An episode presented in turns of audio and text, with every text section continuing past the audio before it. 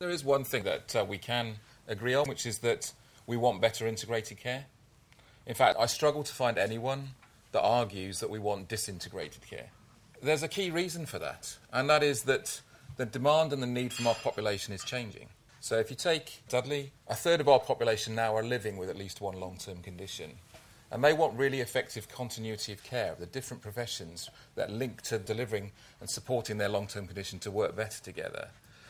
And we also have more and more people living with multiple complex comorbidities and they don't just want good continuity of care, they want really effective coordination of care as well. But in addition to that, if we're really going to deliver sustainable services, we need our population to be able to take better self agency for themselves, with themselves and their carers and their social networks. And we need to be able to support that better. We need to be able to take a longer term population health management point of view.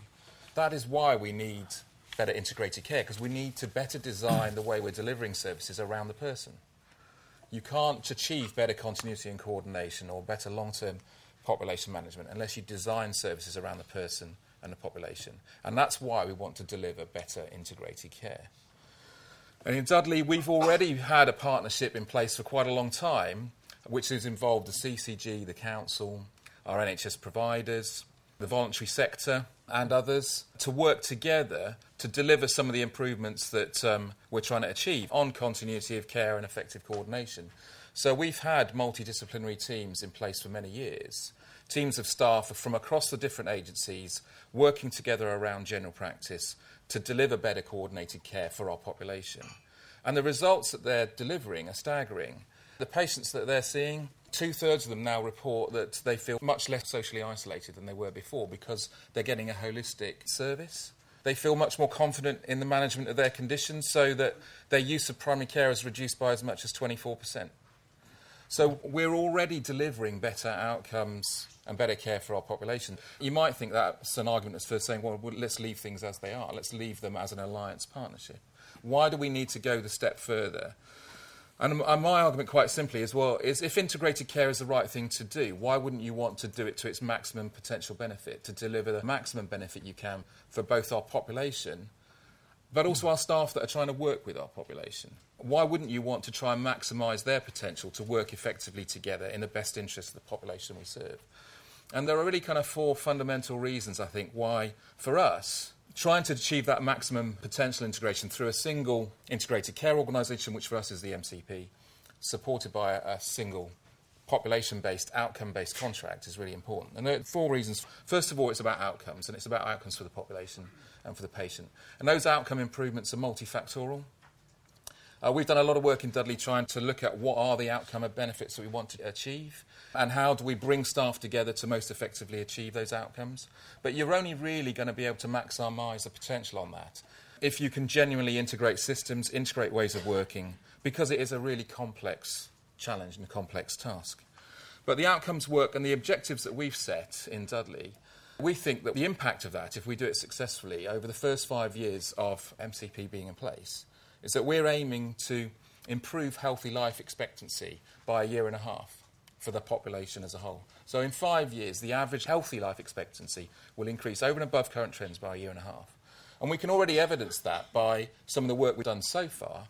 So, for example, in hypertension, standardised mortality in hypertension in Dudley, with a concerted effort year after year, teams working together across primary care and with our practice based pharmacists and others, we've reduced standardised mortality in Dudley from more than double the national average to 20% below the national average.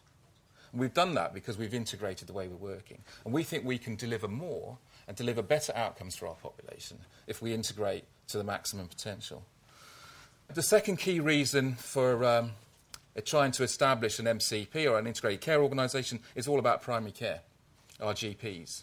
If you talk to the public, which we've done a lot of in Dudley, we've done a lot of engagement and consultation on this. For them, the heart of the NHS starts with the general practice and their registration with a GP. In Dudley, if you take account of closures of branch surgeries, we're losing a practice once every six months at the moment. And that's because primary care in its current form is not sustainable. But general practice and our GPs are central to the way we deliver care, and they're essential to the way the public expect care to be delivered. They're the heart of the NHS. So we need to find ways of making primary care more sustainable. And for us, that means GPs leading multidisciplinary integrated teams, being supported by a much wider network of services around general practice, not having general practice standing alone. The ACO contract and the MCP offers the opportunity to integrate general practice with the rest of the NHS in a way that's not been done before.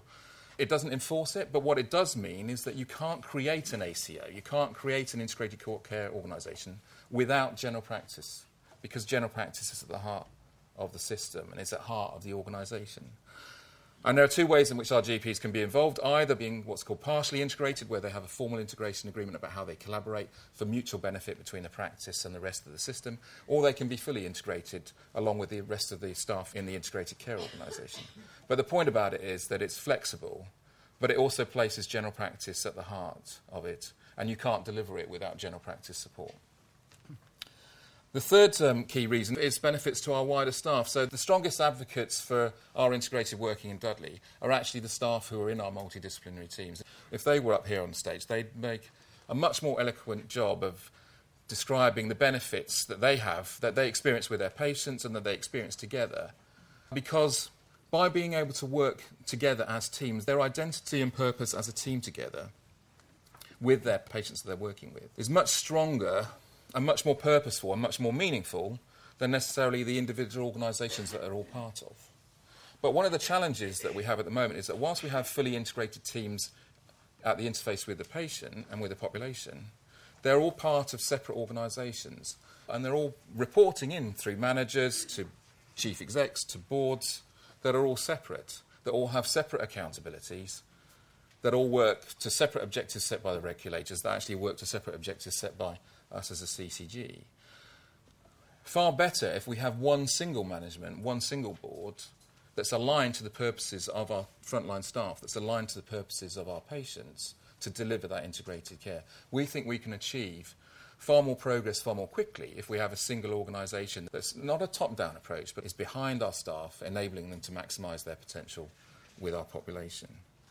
And also, by having genuinely integrated teams, we think it offers far more opportunity for workforce development across the different professions because they're all working as one for one organisation. The last reason for creating accountable care organisation is from a commissioning perspective. So, I'm a commissioner of services, and at the moment, the way we commission healthcare actually works against integration. Uh, it's a complete nonsense that we commission healthcare in a way that works against the way our patients and our population and our staff want to work.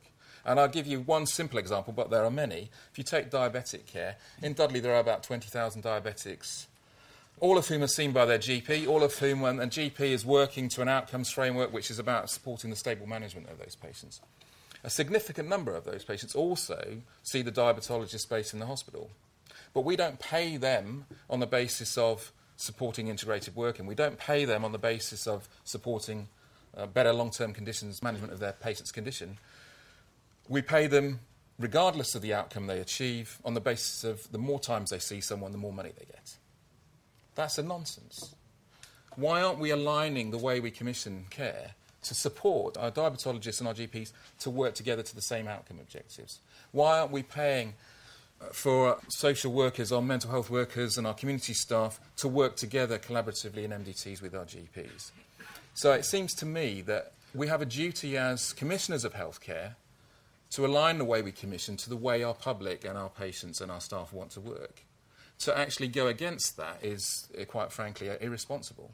We have a duty to do what we can to commission services in a way that maximises the potential for our staff to work effectively with our population. To kind of summarise, for me, the key question is if you agree that integrated care is the way we should be delivering services, how far do you want to go with it? We can leave things where we work in partnerships and alliances, and we can make a lot of progress on that, and we are making a lot of progress in Dudley on that basis. But personally, I think we can go a lot further and deliver much better results and achieve much more if we genuinely fully integrate the way we deliver services. That way, we maximise the potential for our patients and our population, and we maximise the potential for our staff to achieve what they can for their population. Thank you. You have identified two local NHS trusts as the preferred provider of your ACO. Yeah, that's right. Yeah. yeah. Um, and they're coming together actually to create a new NHS trust, which will be the integrated care organisation.